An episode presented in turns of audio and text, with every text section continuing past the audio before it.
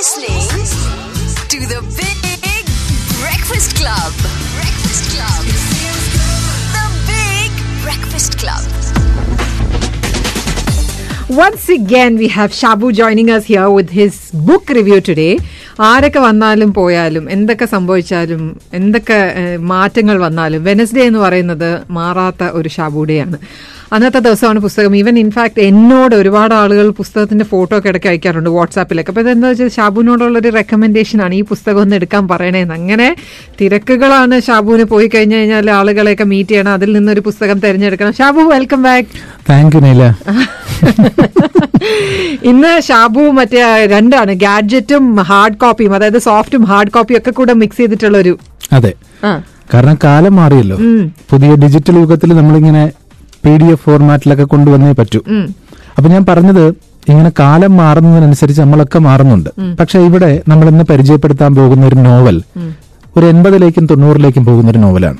എൺപതുകളിലും തൊണ്ണൂറുകളിലും എന്ന് പറയുമ്പോഴത്തേക്ക് പെട്ടെന്ന് നമ്മൾ ആലോചിക്കുക നമ്മുടെ കയ്യിൽ മൊബൈൽ ഫോണുകളില്ല നമ്മുടെ കയ്യിൽ വാട്സപ്പ് ഇല്ല നമ്മുടെ കയ്യിൽ ഫേസ്ബുക്ക് ഇല്ല അങ്ങനത്തെ പ്രണയം എന്ന് പറഞ്ഞ ടൈപ്പിംഗ് സെന്ററിൽ പോകുന്ന പെൺകുട്ടികളുടെ പിറകെ പോയി സൈക്കിളിൽ പോയി ചുറ്റിയടിച്ച് പിന്നെ അവരെ ഒന്ന് കണ്ണുകൊണ്ട് കടാക്ഷം കാണിച്ച് പിറ്റേ ദിവസവും അവർ തിരിഞ്ഞു നോക്കുന്നുണ്ടെങ്കിൽ അതേ സമയത്ത് പോയാലേ പിന്നെ ഇരുപത്തിനാല് മണിക്കൂർ കഴിയണം അതിന്റെ ഒരു അതാണ് അതാണ്. അപ്പൊ അങ്ങനെയൊക്കെ ഉള്ള ഒരു കാലമാണ് എൺപതുകളിലും തൊണ്ണൂറുകളിലുമുള്ള പ്രണയത്തെക്കുറിച്ചൊക്കെയുള്ള നമ്മുടെ ആ, കാലത്തേക്ക് കൊണ്ടുപോകുന്ന ഒരു നോവലാണ്. പ്രണയം മാത്രമല്ല പ്രവാസിയെക്കുറിച്ചും വിരഹത്തെക്കുറിച്ചും ഒക്കെ പറയുന്ന നോവൽ. ഈ നോവൽ എഴുതിയിരിക്കുന്നത് ഇവിടെ യു എയിൽ എല്ലാവർക്കും പരിചയമുള്ള ഒരാളാണ്. പ്രവീൺ പാലക്കിയിൽ എന്ന് പറഞ്ഞു. ഒട്ടുമിക്ക ചടങ്ങുകളിലും ഒരു ഫോട്ടോഗ്രാഫറെ നമുക്ക് കാണാൻ പറ്റും. ഒരു ഒരു ക്യാമറമാനെ കാണാൻ പറ്റും. അത് ആ ഫംഗ്ഷൻ നടത്തുന്നവരാരും വിളിച്ചിട്ട് അതായത് ഫോട്ടോഗ്രാഫറെ നിയോഗിച്ചിട്ട് വരുന്നതല്ല. പ്രവീണിന്റെ ഇഷ്ടമാണ്. ഫോട്ടോഗ്രാഫി എന്ന് പറഞ്ഞൊരു പാഷനാണ് പ്രവീൺ യഥാർത്ഥത്തിൽ ഒരു ഫോട്ടോഗ്രാഫർ അല്ല. അദ്ദേഹത്തിന് വേറൊരു ജോലിയുണ്ട്.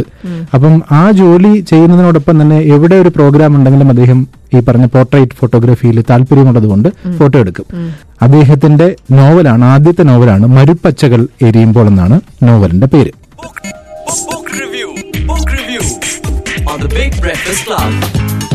അങ്ങനെ മരുപ്പച്ചകൾ എരിയുമ്പോൾ എന്ന പ്രവീൺ പാലക്കിലിന്റെ നോവൽ തുടങ്ങുന്നത് ഇങ്ങനെയാണ്.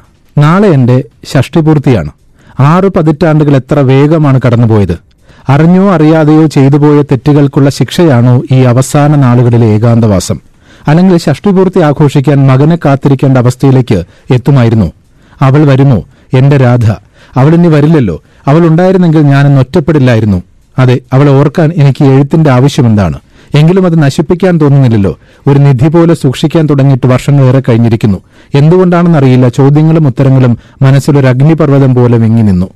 രാധ എന്ന് പറയുന്ന കാമുകിയെക്കുറിച്ച് അതായത് ആറ് പതിറ്റാണ്ട് കഴിയുമ്പോൾ ഒരു മനുഷ്യൻ ഇങ്ങനെ ഇരുന്ന് കൂനിക്കൂടി ഇരുന്ന് ഷഷ്ടിപൂർത്തി ആഘോഷിക്കുന്ന ഒരു മനുഷ്യന് ആലോചിക്കുകയാണ്.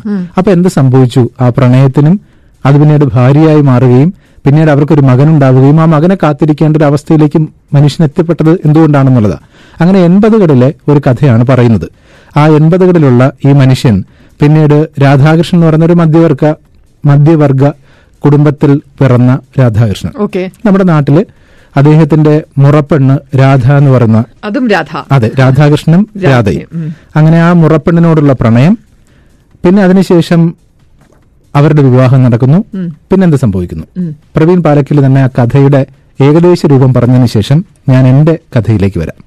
നോവലിന്റെ പ്രധാന ഭാഗങ്ങൾ ആയിരത്തി തൊള്ളായിരത്തി എൺപത് തൊണ്ണൂറ് കാലഘട്ടത്തിൽ പ്രവാസ ജീവിതം നയിക്കുന്ന രാധാകൃഷ്ണൻ എന്ന വ്യക്തിയുടെ ആത്മസംഘർഷങ്ങളും സങ്കടങ്ങളും ആത്മരോക്ഷവുമെല്ലാം വായനക്കാരിൽ എത്തിക്കുകയാണ് മരുപ്പച്ചകൾ എരിയുമ്പോൾ എന്ന നോവലിലൂടെ.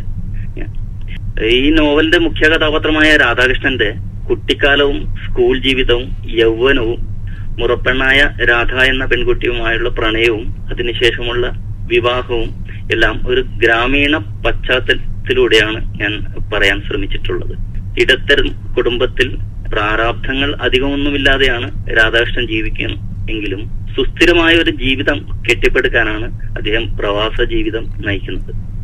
സമ്പാദ്യം മാത്രം ലക്ഷ്യം വെക്കുമ്പോഴും അദ്ദേഹത്തിന് ശിഥിലമാകുന്നത് ഭാര്യയും അച്ഛനും അമ്മയും അടങ്ങുന്ന ഒരു കുടുംബ ജീവിതമാണ് അത് അദ്ദേഹത്തിന് മനസ്സിലാകുന്നത് അദ്ദേഹത്തിന്റെ ചുരുങ്ങിയ പ്രവാസ ജീവിതം അദ്ദേഹം ആ കാലഘട്ടത്തിലൊക്കെ ഇറാഖിലേക്കാണ് അദ്ദേഹം പോയിരുന്നത്.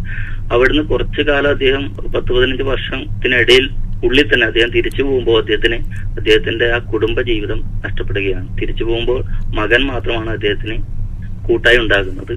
കൂടാതെ അദ്ദേഹത്തിന്റെ ആ ഗ്രാമത്തിലെ രണ്ട് സുഹൃത്തുക്കളാണ് എല്ലാത്തിനും അദ്ദേഹത്തിന്റെ കൂടെ ഉണ്ടാകുന്ന അച്യുതൻ ഹസൻ എന്ന് പറയുന്നവർ. ഈ നോവലിന്റെ അവസാന ഭാഗത്തെത്തുമ്പോൾ അദ്ദേഹത്തിന്റെ പ്രതീക്ഷ ഷഷ്ടിപൂർത്തി ആകുമ്പോൾ അദ്ദേഹത്തിന്റെ ഭാര്യയും മകനും തിരിച്ച് അദ്ദേഹത്തിന്റെ കൂടെ ഉണ്ടാകണം എന്ന ഒരു പ്രതീക്ഷയിലാണ് ഈ നോവൽ അവസാനിക്കുന്നത്. ഈ നോവലിന്റെ ആമുഖം എഴുതിയിരിക്കുന്നത് കെ പി സുധീരയാണ്. ചിരന്തനെയാണ് പ്രസാദകർ. ഇതിന്റെ കവർ ഡിസൈൻ ചെയ്തിരിക്കുന്നത് അഷർ ഗാന്ധിയാണ്. സമയം പബ്ലിക്കേഷൻസ് ആണ് ഇത് വിതരണം ചെയ്യുന്നത്. കഥാപാത്രം നമ്മുടെ ഗ്രാമത്തിൽ ഇതുപോലെയുള്ള കഥാപാത്രങ്ങൾ നിരവധി ഉണ്ടാകും. ഈ കഥ എന്റെ മനസ്സിലെത്തുന്നത് ഞാൻ ഈ പ്രവാസ ജീവിതം തുടങ്ങുന്ന ആ കാലഘട്ടത്തിൽ പലരുമായി ബന്ധപ്പെടുമ്പോൾ കിട്ടിയ ചെറിയ ചെറിയ ത്രെഡുകൾ അതിലൂടെയാണ് ഈ കഥ ഞാൻ ഉണ്ടാക്കിയിരിക്കുന്നത്. ശരി അതാണ് പ്രവീൺ പറഞ്ഞ കഥയുടെ ഒരു ഘടന. നമ്മൾ പറഞ്ഞതുപോലെ അറുപത് വയസ്സിന്റെ നിറവിലെത്തി നിൽക്കുന്ന രാധാകൃഷ്ണൻ. അദ്ദേഹത്തിന്റെ ഒരു മനോഘടനയിലൂടെ കഥയുടെ തുടക്കം നമ്മൾ പറഞ്ഞു നാളെ എന്റെ ഷഷ്ടിപൂർത്തിയാണെന്ന് പറഞ്ഞ് തുടങ്ങുന്നതാണ്. പിന്നീട് അതിനുശേഷമാണ് അദ്ദേഹത്തിന്റെ ബാല്യവും കൗമാരവും യൗവനവും ഒക്കെ സൂചിപ്പിക്കുന്നുണ്ട് പ്രണയം പറയുന്നുണ്ട്. ആ പ്രണയത്തിലൊക്കെ ഞാൻ നേരത്തെ പറഞ്ഞ എൺപതുകളിലെ പ്രണയമാണ്. അതായത് മുറപ്പെണ്ണായ രാധയുടെ ഒരു നോട്ടത്തിന് കാത്തിരിക്കുന്ന രാധാകൃഷ്ണൻ അവളുടെ തലമുടിയിലെ കാച്ചെണ്ണയുടെ സുഗന്ധം ആസ്വദിക്കുന്ന രാധാകൃഷ്ണൻ. ഇന്ന് ഒന്നും കിട്ടില്ല. കാച്ചെണ്ണയും കിട്ടില്ല സുഗന്ധവും കിട്ടില്ല ഒന്നും കിട്ടില്ല. അപ്പൊ അതുകൊണ്ട് അന്നത്തെ എൺപതുകളിലെ കാച്ചെണ്ണയുടെ സുഗന്ധമൊക്കെ അറിയണമെങ്കിൽ മരുപ്പച്ച എരിയുമ്പോൾ നിറഞ്ഞ നോവൽ ഒന്ന് വായിച്ചു നോക്കുക പ്രവീൺ പാലക്കുണ്ട് അപ്പൊ അങ്ങനെ ഈ ഗ്രാമത്തിന്റെ എല്ലാ വിശുദ്ധിയും ഉണ്ട്. ഗ്രാമത്തിൽ അന്നത്തെ കാലത്ത് നമുക്ക് എപ്പോഴും കൂട്ടായി ചില സൗഹൃദങ്ങൾ ഉണ്ടാവുമല്ലോ. നമുക്ക് എന്ത് കാര്യത്തിനും ഇപ്പൊ ഒരു വീട്ടിൽ അത്യാവശ്യം വന്നാലും നമ്മൾ ആദ്യം വിളിക്കുന്നത് അവരെയായിരിക്കും. എടാ അമ്മയ്ക്ക് ഇങ്ങനെ ഒരു ആവശ്യമുണ്ട് നീ പോകുമോ എന്ന് ചോദിക്കുന്ന ചില സൗഹൃദങ്ങളുണ്ട്. അതിപ്പോഴും കാത്തു സൂക്ഷിക്കുന്ന കുറെ ഗ്രാമങ്ങളും നഗരങ്ങളൊക്കെ ഉണ്ട്. ഇല്ലെന്നല്ല ഞാൻ പറഞ്ഞത്. എങ്കിലും അതൊക്കെ ഈ കഥയിൽ ബാക്കി അവശേഷിക്കുന്ന ചില നന്മകളാണ്. അച്യുതൻ എന്ന് പറയുന്ന ഒരു സുഹൃത്തുണ്ട് ഹസൻ എന്ന് പറയുന്ന വേറൊരു സുഹൃത്തുണ്ട്. അപ്പൊ ഇവർ വഴിയാണ് കാര്യങ്ങളൊക്കെ അറിയുക. അങ്ങനെ ഈ പ്രണയം നാം വിട്ടു പ്രണയം മുളച്ചു പിന്നെ പൂവായി. കായായി പൂവായി. ആ കായായി. കായായി കഴിഞ്ഞതിന് ശേഷമാണ് ഈ പറഞ്ഞതുപോലെ വിവാഹം കഴിഞ്ഞ് ഇദ്ദേഹം നേരെ പിന്നീട് പ്രവാസത്തിലേക്ക് പോവാണ്. ഈ പ്രവാസത്തിലേക്ക് പോകുന്ന അവസരത്തിലാണ് അദ്ദേഹത്തിന് ഒരു വർഷത്തിനോ രണ്ടു വർഷത്തിനോ അടയ്ക്കുന്ന നാട്ടിലേക്ക് തിരികെ പോകാൻ പറ്റുന്നില്ല. അതോടുകൂടി ഗ്രാമത്തിന്റെ വിശുദ്ധിയിലുള്ള കാച്ചെണ്ണയുടെ ഗന്ധമുള്ള തലമുടിയുള്ള പെൺകുട്ടിയുടെ സ്വഭാവത്തിലൊക്കെ ഒരു മാറ്റം വരുന്നു.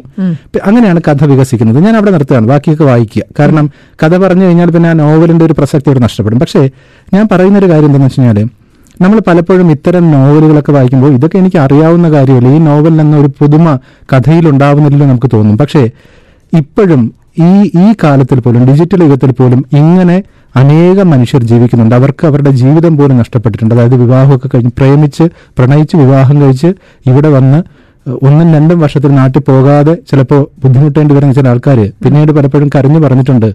അന്നത്തെ ആ പ്രണയമൊക്കെ നഷ്ടപ്പെട്ടു പോയി. എനിക്ക് എന്റെ ഭാര്യയെ തന്നെ നഷ്ടപ്പെട്ടു പോയി എന്ന് വിലപിക്കുന്ന എത്രയോ പേരുണ്ട്. ഇപ്പൊ തന്നെ ഈ റാഷിദ് ഹോസ്പിറ്റലിലും മറ്റു പല ആശുപത്രികളിലൊക്കെ ചില ആളുകൾ ബെഡ്രിഡനായി കിടപ്പുണ്ട്. കഴിഞ്ഞ ദിവസം ശ്രീമതി ഉമാപ്രേമൻ വന്നപ്പോൾ പറഞ്ഞൊരു കാര്യമുണ്ട്. ഇവിടെ കഴിയുന്ന ചില ആളുകൾക്ക് അവസാനം അവർക്ക് ബോധം പോലും ഇല്ല. കുടുംബക്കാരും ബന്ധുക്കളും ഒക്കെ വന്ന് നോക്കിയിട്ട് പറയും നിങ്ങൾ എങ്ങോട്ടാണെന്ന് വെച്ചാൽ കൊണ്ടുപോയിക്കോളൂ ഞങ്ങൾക്ക് ഇനി വേണ്ട എന്ന് പറയുന്ന മനുഷ്യരുണ്ട്. പ്രവാസത്തിന്റെ മറ്റൊരു മുഖമാണത്. അപ്പൊ അതുണ്ട്. അത് ചിലപ്പോൾ നമ്മൾ പ്രണയമോ ഒക്കെ നമ്മൾ പറയുമെങ്കിലും അങ്ങനെ വേണ്ടാതാവുന്നവരുണ്ട് പക്ഷേ ഇവിടെ ഈ മനുഷ്യൻ പിന്നീട് തന്റെ ഭാര്യയെയും മകനെയും കാത്തിരിക്കുന്ന ഒരു സന്ദർഭത്തിൽ ആണ് അവസാനിപ്പിക്കുന്നത്. നോവൽ പൂർണമായിട്ട് ഞാൻ പറയുന്നില്ല. പ്രവീൺ ഏറെക്കുറെ പറഞ്ഞു. അതിന്റെ അവസാനം എങ്ങനെയാണ് ചിന്തിച്ചിരുന്ന സമയം പോയതറിഞ്ഞില്ല. പാർവതി അടുക്കളയിൽ കടന്ന് ഉച്ചയൂണ് തയ്യാറാക്കുകയായിരുന്നു. അവളും കണ്ടു ചരൽമണ്ണ് പറത്തിക്കൊണ്ടൊരു കാർ വീട്ടുപടിക്കിലേക്ക് കുതിച്ചു വരുന്നത്. അതെന്റെ രാധയായിരിക്കുമോ അതോ കണ്ണനും കുട്ടികളുമായിരിക്കുമോ? എന്റെ ഷഷ്ടിപൂർത്തി ആഘോഷിക്കുവാൻ ആരോ എത്തിയിരിക്കുന്നു. ഉന്മേഷത്തോടെ ഞാൻ ചാരുകസയിൽ നിന്ന് ചാടി എഴുന്നേറ്റ് മുറ്റത്തേക്കിറങ്ങി. രാധാകൃഷ്ണന്റെ ആ ഓർമ്മയിലൂടെ നോവൽ അവസാനിപ്പിക്കുകയാണ്. അപ്പം ഞാൻ നേരത്തെ പറഞ്ഞ പോലെ തന്നെയാണ് നമ്മൾ സാധാരണ കണ്ടതും കേട്ടതുമായ ഒരു കഥ തന്നെയാണ്. അതിൽ വ്യത്യാസമൊന്നുമില്ല. പക്ഷെ ഒന്നുകൂടി നമുക്ക് ഗ്രാമത്തിന്റെ ആ നന്മയിലേക്കും വിശുദ്ധിയിലേക്കും പ്രണയത്തിലേക്കും കാച്ചെണ്ണയിലേക്കൊക്കെ കൊണ്ടുപോകാൻ വേണ്ടി കഴിയുന്ന ഒരു നോവലാണ്. വളരെ ചെറിയൊരു നോവലാണ് പ്രവീൺ പാലക്കിൽ എന്ന ഫോട്ടോഗ്രാഫറുടെ കണ്ണിലൂടെ കണ്ട കഥ പറച്ചിൽ. Book, book, book, book review. Book review. On the Big Breakfast Club.